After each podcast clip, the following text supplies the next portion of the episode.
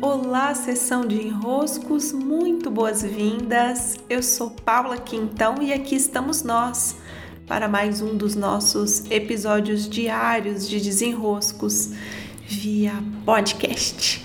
Uma alegria recebê-los aqui e hoje vamos a um tema que é esse quando nós nos deparamos com pessoas que falam de nós esse incômodo sobre ser mal falado, ficar mal na fita, essa expressão é da nossa época, né? Coisa antiga que nem tem fita mais. Ficou mal na fita. Tem uma que minha mãe usa muito também, ela diz assim: vai pegar mal. é, os outros falarem de nós.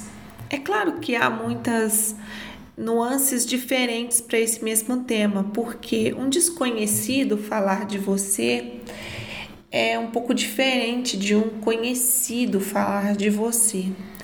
As emoções que o falar mal sobre nós provoca, elas mudam dependendo é, do eixo onde nós estamos, dos convívios que estão envolvidos naquela situação. E há dois movimentos que eu vou considerar aqui. Esse movimento em que um desconhecido fala mal de você, então acaba que às vezes é até uma suposição sua ou uma fofoca que chegou até você, né, de fulano que você nem conhece muito bem que falou algo sobre. E há o eixo em que pessoas próximas, pessoas amigas, pessoas que você confia ou confiou estão falando mal de você. Eu vou começar narrando uma cena que aconteceu ontem e até por isso esse tema ficou mais disponível para eu vir hoje tratar sobre ele. Eu tinha saído, me arrumei de manhã, eu sempre me arrumo, nunca fico em casa com roupa que não seja uma roupa que eu possa sair a qualquer momento. Então eu saí e fui num postinho que tem aqui próximo atualizar meu cartão de vacina. Dei uma volta pelo, pelo centro da cidade, tomei um sol, resolvi umas coisas. E quando eu estava voltando, eu moro num prédio super bonito aqui, fica no centro da cidade. E tinha algumas pessoas no ponto de ônibus, sempre tem ponto, tem sempre gente ali próximo da entrada do prédio. E ontem em específico tinham duas moças. Não sei se era uma mãe, uma filha ou duas amigas. E elas estavam conversando quando elas me viram atravessar a rua, por algum motivo, elas não me conhecem, né? Por algum motivo, elas começaram a olhar muito para mim. Eu até olhei assim um pouco é, para ver se eu reconhecia, se era alguém que eu conhecia, mas não era. Então eu avancei, passei pelo lado delas, elas pararam a conversa, ficaram me olhando passar. E quando eu já estava indo na direção para abrir a porta, elas já ainda me olhando, que eu via pelo reflexo, e conversando algo entre elas, que não dá para eu saber o que era, mas é, dá aquela sensação, né, de que, nossa, o que estão falando de mim? E eu olhando ali aquele reflexo meu, o reflexo delas, eu adentrando o meu prédio, me veio uma sensação tão bonita, tão grande, de perceber que, mesmo em situações em que estamos diante de pessoas que são nossos conhecidos e falam de nós, pessoas que são desconhecidos e falam de nós. Houve uma época que falaram muito de mim. Imaginem que eu fiquei grávida com 14 anos em colégio de freira. Então vocês imaginam como que não foi na época do colégio, né? Todo mundo falava de mim, era, era unânime. o assunto era a Paula grávida com 14 anos. Tanto é que hoje, quando eu encontro ex-alunos desse colégio que eu estudei, todo mundo me conhece, porque eu fui muito falada. É.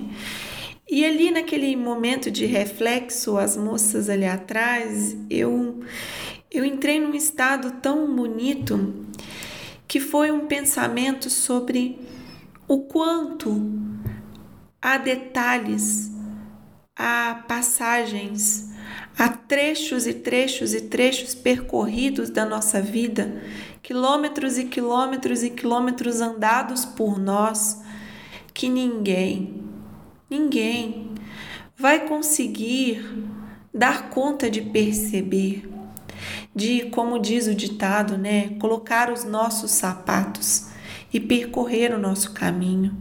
Ninguém consegue ver esse caminho com todas as nuances que ele tem.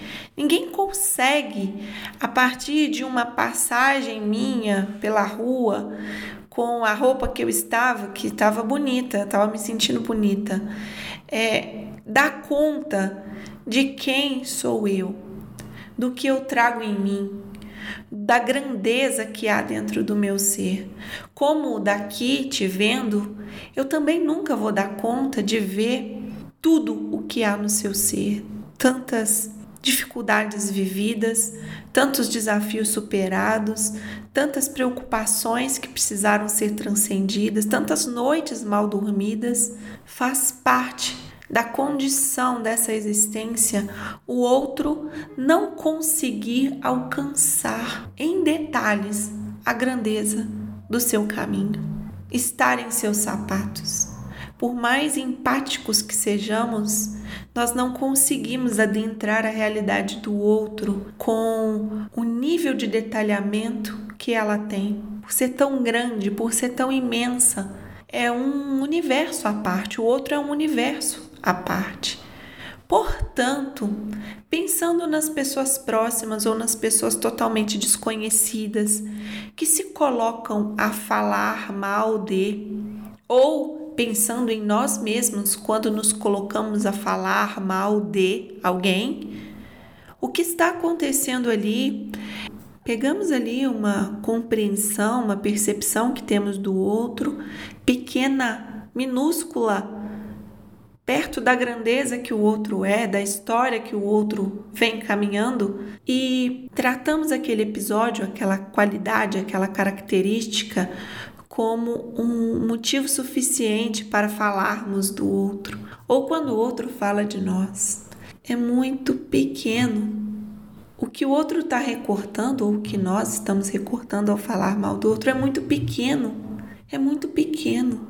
Então, nós, como responsáveis pela nossa história, responsáveis pelo caminho que estamos a trilhar, talvez passe por nós a ideia de que precisamos nos proteger, precisamos nos defender da fala do outro, mas não, nós só precisamos seguir caminhando, nós só precisamos seguir andando o nosso caminho, porque o outro, esse que fala, esse que seleciona um trecho para falar mal de você, ele ficou para trás. Há algo maior acontecendo que a sua própria biografia. Então eu me lembro da Paula com 14 anos sendo falada no colégio. A única opção que havia para mim era siga caminhando, siga em frente, avance com suas próprias pernas, porque não há defesa.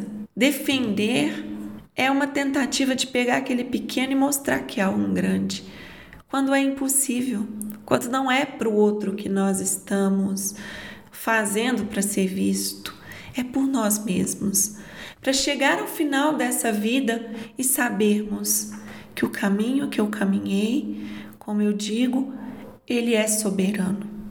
Portanto, naquele reflexo ontem, eu me vendo ali seguindo meu caminho, né? As moças ficando para trás, eu avançando e tendo consciência da grandeza da minha história, me faz ter a presença para seguir em frente. Da mesma maneira, avançarmos pela vida percebendo que há no outro uma grandeza que também nós não conseguiremos colocar em palavras, não conseguiremos resumir em nenhum adjetivo e nenhuma qualidade. E esse é o meu convite para vocês hoje. Focarem nos seus pés, em sua própria biografia, nesse caminho que se forma diante de você, para que você siga concentrado em sua própria jornada. Um grande abraço, muitos beijos e até!